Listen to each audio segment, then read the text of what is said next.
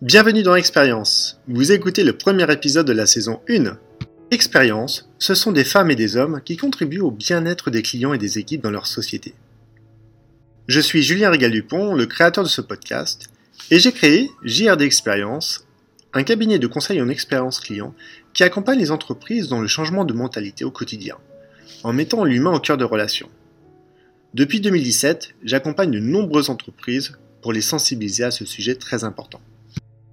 Ce podcast se veut unique et met en avant des personnalités du monde des affaires, des scientifiques, des docteurs, collègues, homologues, qui se livrent et vous parlent de leurs expériences.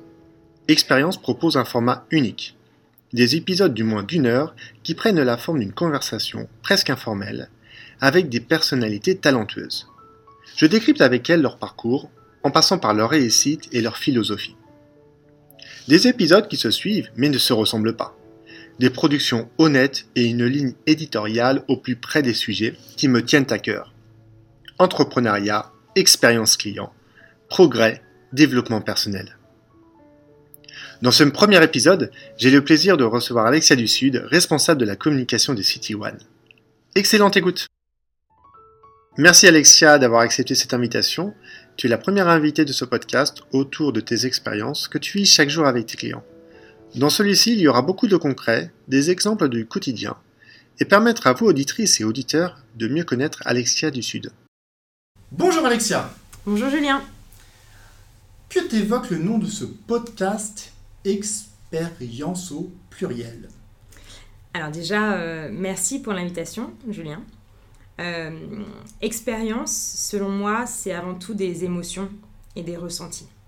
Et euh, ce que je trouve hyper intéressant dans ces deux notions, c'est qu'elles sont le résultat d'interactions entre des facteurs subjectifs, objectifs, etc., tout à fait réalisés par des systèmes qui sont opaques, en fait, euh, euh, qui sont invisibles, mais qui en réalité induisent des, des expériences, des comportements, des sentiments et des process cognitifs qui, eux, sont visibles. Du coup, je trouve que c'est très, très intéressant en fait étudier tous ces rouages euh, et ces backstage euh, pour en fait mieux anticiper après ce qui va être euh, une réalité, ce qui va être tout à fait observable et, tangible.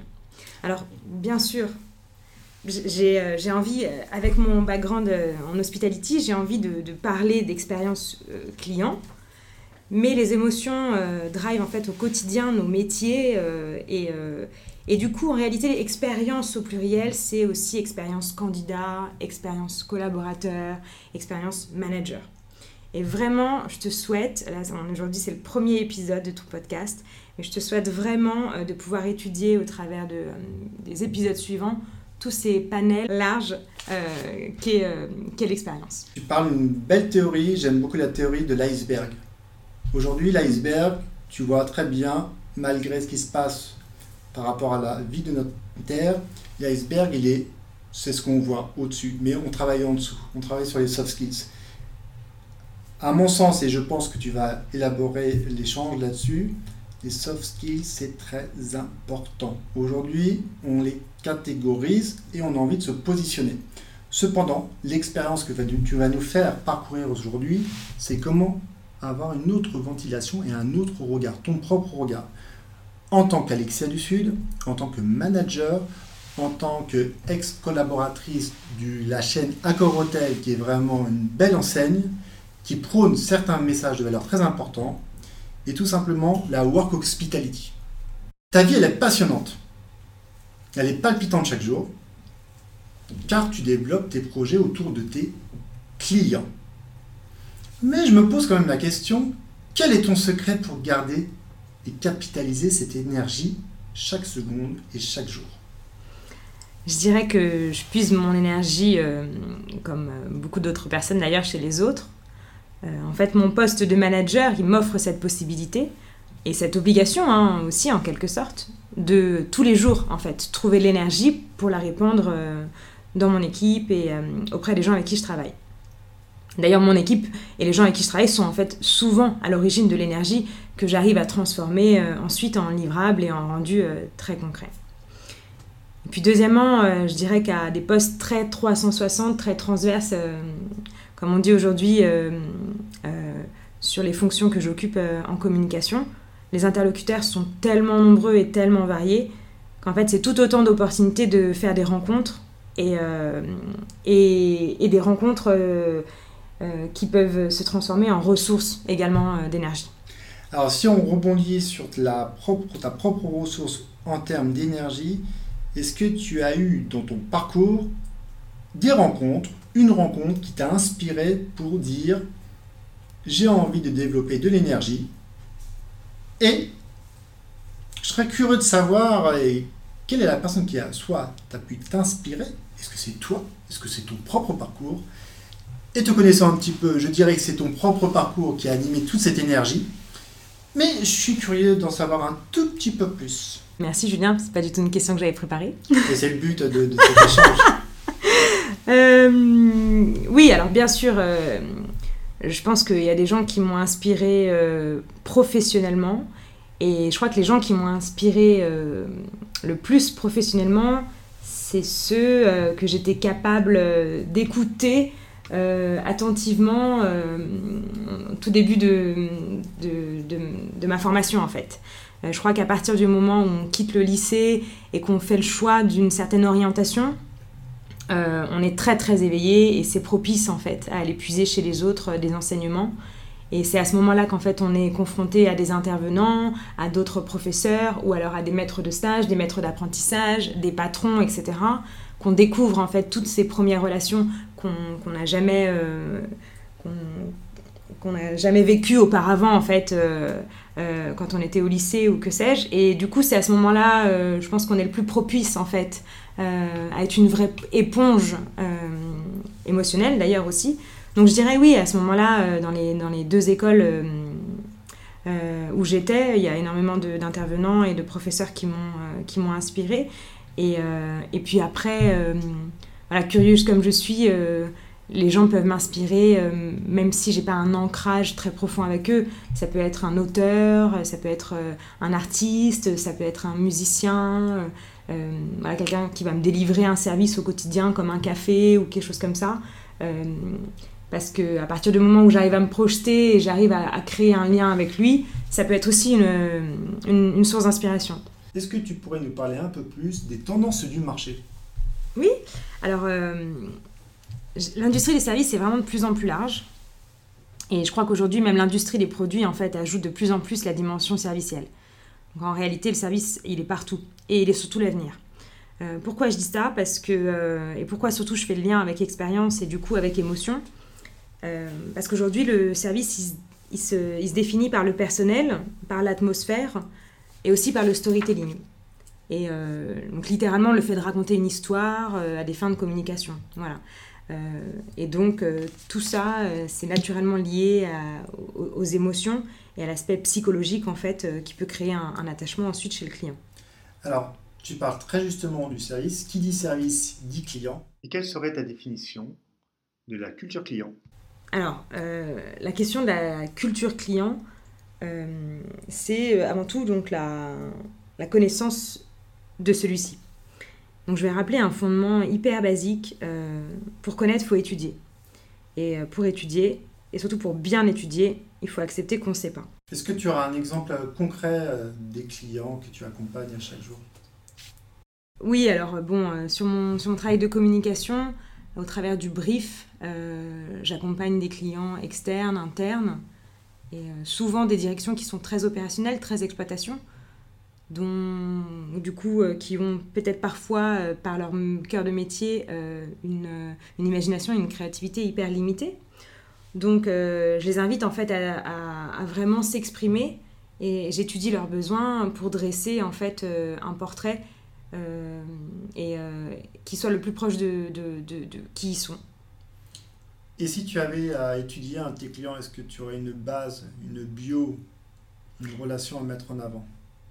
Oui, alors ce que je dis souvent, c'est que étudier le client, c'est plusieurs étapes. la première, je dirais que c'est dresser le persona. Là, c'est vraiment l'entreprise et le service marketing, hein, souvent, qui, euh, définissent, qui l'imaginent. Et en fait, quand je dis imaginer, euh, moi, j'adore cet exercice de, rédiger la bio.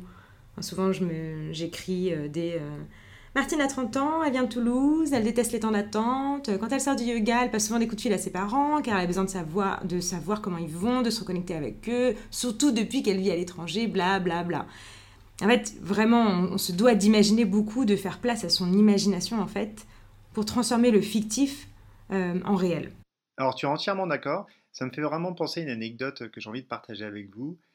Je regarde régulièrement les personnes dans le métro et il y en a toujours une ou deux qui sont euh, dans leur pensée. Et je me dis tout simplement que ces personnes ont entièrement raison, car elles se déconnectent du monde réel, elles ne lisent pas, elles ne regardent pas leur téléphone portable, elles sont tout simplement avec elles. Et ça, ça fait partie de la créativité. Donc merci d'avoir euh, échangé au travers de cette imagination, parce que l'imaginaire permet de créer beaucoup de bonnes choses. Et je voulais avoir juste euh, ton ressenti par rapport à, cette interrogation. Et alors l'imagination et en fait la créativité,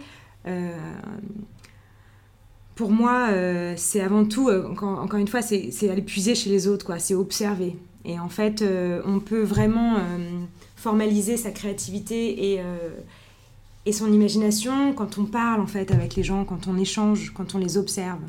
Et, et puis souvent, d'ailleurs, on se rend compte que le client, il, a, il joue le jeu, en fait. Il est capable d'offrir de, de la matière. Il est capable de définir son besoin. Au contraire, même, je pense que d'ailleurs, ça l'arrange, en fait, pour gagner du temps de donner des billes sur qui il est, ce qu'il souhaite, d'où il vient, etc. Beaucoup d'entreprises en fait ont compris qu'aujourd'hui les services de relations clients euh, à distance euh, sont plus euh, aussi pertinents qu'avant. D'ailleurs, les Customer Success Managers, en fait, ils visitent le client plusieurs fois par mois. Ils s'installent avec lui au bureau, ils regardent l'écran, ils, déjeunent ensemble, ils s'inspirent de son environnement, ils s'imprègnent de son environnement. Voilà, pour vraiment se mettre à la place et observer de manière très très concrète pour ensuite euh, mieux traduire son quotidien, euh, ses besoins, ses attentes, euh, etc. Alors, je ne sais pas si tu connais cette émission sur, sur M6, c'est pas trop incognito. C'est une émission qui permet aux patrons de descendre dans la rue, pas que dans la rue. J'ai eu la chance ensuite d'interviewer la directrice de Renteka, qui suite à cette émission m'a dit je suis toujours la tête dans l'eau, mais j'ai encore plus de demandes parce que j'ai osé me mettre face à un public que je ne connaissais pas. Ce sont des clients, des non-clients. Et je trouve que c'est assez fort ce que tu racontes. L'imaginaire, il travaille sur la conception de là où on a envie d'aller, sur l'écoute client, sur oser en tant que toi, manager, d'aller voir tes équipes, d'être aligné à eux, avec tes collaborateurs, avec tes clients. Tes clients, c'est la meilleure source de données, d'informations qui ressurgit on parlait au début de l'iceberg. C'est bien d'aller faire un petit tour en profondeur pour savoir ce qui se passe. Donc l'histoire, elle est simple, j'aime beaucoup tes messages, et c'est quelque chose que tu peux continuer d'enrichir. Oui, alors euh, c'est vraiment de se dire aussi que l'industrie des, services, elle, euh, elle touche énormément, énormément de collaborateurs et que le travail des entreprises en fait de services aujourd'hui, il est vraiment sur euh, diffuser cette culture client et ça passe par euh, accepter qu'il faut une méthode. Et la bonne méthode, en fait, euh, parce que étudier, c'est infini, euh, c'est de déclencher chez les collaborateurs cette curiosité. Les inviter à lire, en fait, à benchmarker, à étudier des newsletters, à avoir un vocabulaire riche, etc. Tout ça a une certaine limite, hein, mais, mais en fait, ça éveille. Et pour une bonne segmentation client, je crois qu'il faut savoir décloisonner aussi. Ça aussi, c'est un paradoxe, mais c'est vraiment ce que je dis souvent. Je crois que pour créer du lien, en fait, il faut euh, savoir décloisonner et partager ce qu'on peut vivre dans sa vie perso, euh, en voyage, à l'étranger, trouver des ressemblances avec ce qu'on peut vivre dans sa vie pro aussi. Et, euh, et, que tout ça, ça permettra, pour le coup, une bonne segmentation client et du coup, une approche plus personnalisée. Voilà. Mais bien sûr, et ça, euh, je suis ravie de souvent travailler en fait avec des, euh, étudiants, des stagiaires, des contrats pro. C'est que euh, on se rend compte que c'est des, des, des, personnalités qui ont une vraie démarche d'apprentissage, qui ont un état d'esprit curieux, constructif. Et je pense qu'il faut le garder toute sa vie. Tu es entièrement d'accord. Il y a une entreprise qui s'appelle Startup for Kids qui travaille sur les innovations pédagogiques pour les enfants. On a remarqué que les études ont prouvé qu'un enfant ne devait pas regarder un écran créé par Steve Jobs et d'autres grandes personnalités jusqu'à 3 ans. Maintenant, on se rend compte, c'est que jusqu'à 4 ans et 5 ans. Donc tu parlais de l'imaginaire. Aujourd'hui, quand on est face à un écran, on perd son imaginaire parce qu'on perd du quotient intellectuel. Quand tu es enfant, tu récupères plus rapidement. Quand tu es adulte, ça met un peu plus de temps. Tu parlais justement dans les échanges, tout se bâtit dans les échanges avec tes collaborateurs, avec tes clients. Si tu ne vas pas voir tes clients, tu ne vas pas les interviewer, tu ne vas pas les pitcher, tu ne vas pas comprendre ce qu'ils ont aujourd'hui en termes d'émotions quand ils viennent dans un endroit. Tu parlais justement de ton expérience en work hospitality. C'est simple. Il faut oser aller les voir. On est dans un monde de plus en plus digital. On a des startups françaises qui fonctionnent très bien. Mais il faut repartir à l'essence même. Le livre qu'on est en train d'écrire sur expérience, c'est ta propre expérience ventiler sur ton prisme qui est beaucoup et très riche en termes de pure expérience. Si j'avais à te définir, tu serais une pure expérience player. Et c'est pas juste un terme marketing qu'on entend aux États-Unis, mais tu as une richesse sensible, sensée, pour faire monter tes collaborateurs là où tu as envie qu'ils aillent. En écoutant ces fameux clients. On revient dans quelques instants après une musique douce que Alexia aura choisie. A très vite.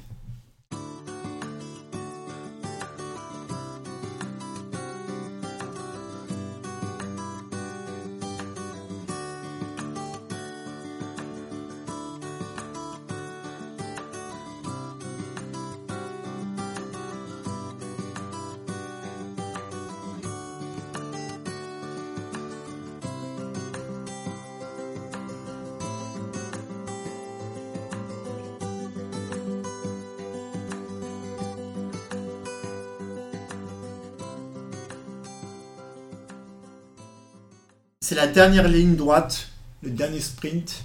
On arrive bientôt à la fin et la conclusion de ce super premier podcast. Mais j'ai encore deux interrogations, Alexia.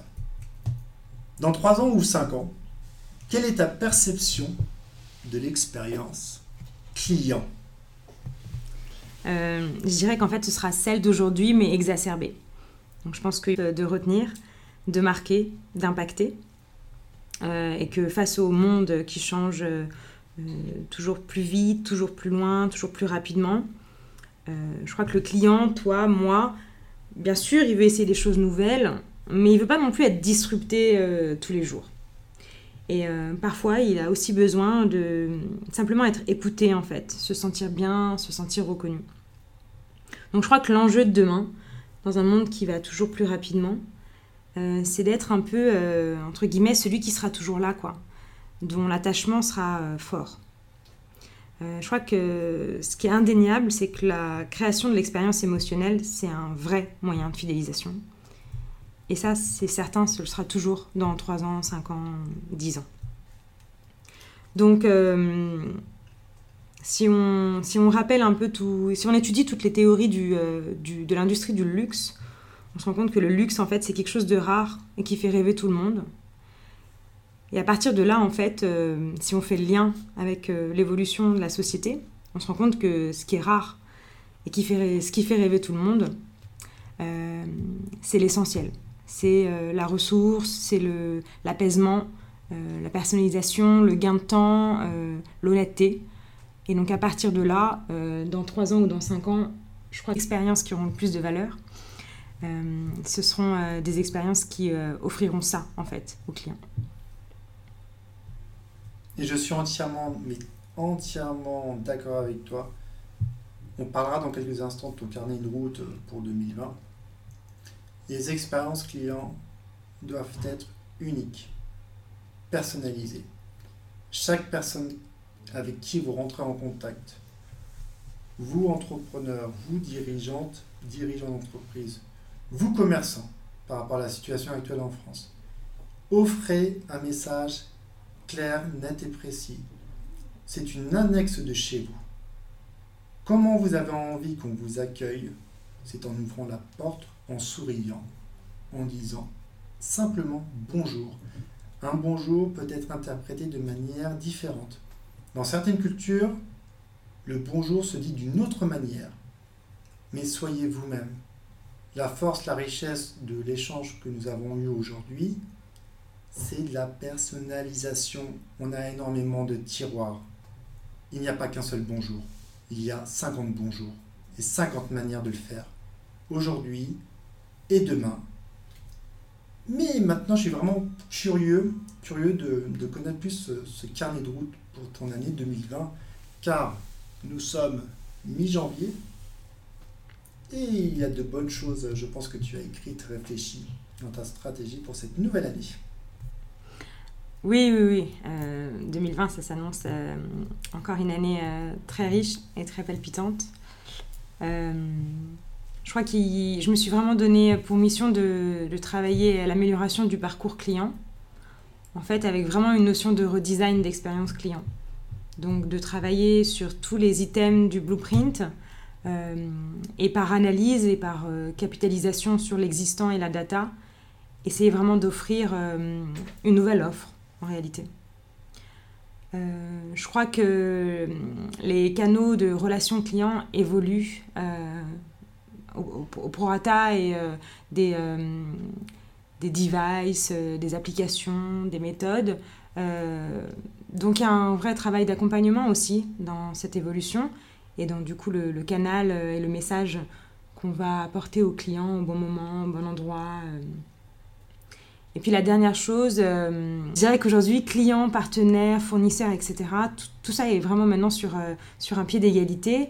Et que euh, ce qui est hyper intéressant et ce sur quoi je m'engage pour 2020, c'est de me positionner en collaboration avec mes clients pour mieux les comprendre et mieux les soutenir. Et que ça passe du coup par des refontes en fait et des nouvelles propositions, des diagnostics qui sont plus honnêtes, plus poussés et, et surtout voilà, un objectif de répondre à leur, euh, à leur enjeu à eux. Merci, merci. Je suis vraiment très sensible par rapport à tout ce que tu as exprimé lors de ces dernières minutes. C'est comme si ça faisait des heures, mais ça commence à faire parce que ça fait plus de deux ans qu'on se connaît tous les deux. Donc euh, je réitère euh, mon merci, merci unique. Vous l'entendez dans ma voix, c'est beaucoup d'émotions parce que ce podcast, j'y réfléchis depuis euh, avant que ça existe, depuis peut-être mon enfance. Et j'ai la chance de t'avoir eu aujourd'hui comme première personne pour faire ce podcast. Ce podcast, c'est vous, c'est des futures rencontres, c'est des sensibilités différentes, mais c'est avant tout une expérience et vos expériences. Merci encore Alexia euh, d'avoir contribué à, l'épanouissement de ce premier, premier numéro. Il y en aura plein d'autres, je ne te le cache pas. Les saisons seront longues, je ne vais pas faire euh, Lost, parce qu'on ne sera jamais perdu. Mais euh, ça reste sur une, une envie de connaître encore plus de personnes, d'être attaché d'une autre manière, de rentrer d'une autre sphère, une autre rencontre. Et je sais, et ça c'est mon côté optimiste, et oser faire les choses, we can change the world. Barack Obama a dit Yes, we can. Et moi je vous le dis officiellement, ce podcast il va changer les mentalités. C'est un objectif qui sera accompagné par des docteurs en philosophie, des docteurs en finance, des grandes personnalités de ce monde qui ont écrit quelque chose et laisseront une trace par l'écrit, par leur sensibilité, mais avant tout par leur propre vécu et personnalité. Encore merci Alexia du temps que tu as consacré à l'élaboration, à l'écriture, à l'envie, à la passion débordante que tu as, à l'énergie que tu mets chaque jour, chaque seconde. Je suis très très honoré de t'avoir eu comme premier épisode saison 1 de expérience. Merci, merci, euh, merci à toi Julien. Euh, merci pour ce temps, merci pour le podcast, merci pour l'invitation. Et euh, oui, moi aussi, j'y suis particulièrement sensible parce que hum, j'écoute moi-même énormément de podcasts. c'est un média qui me convient tout à fait. et je trouve que ça crée une relation hyper intime en fait.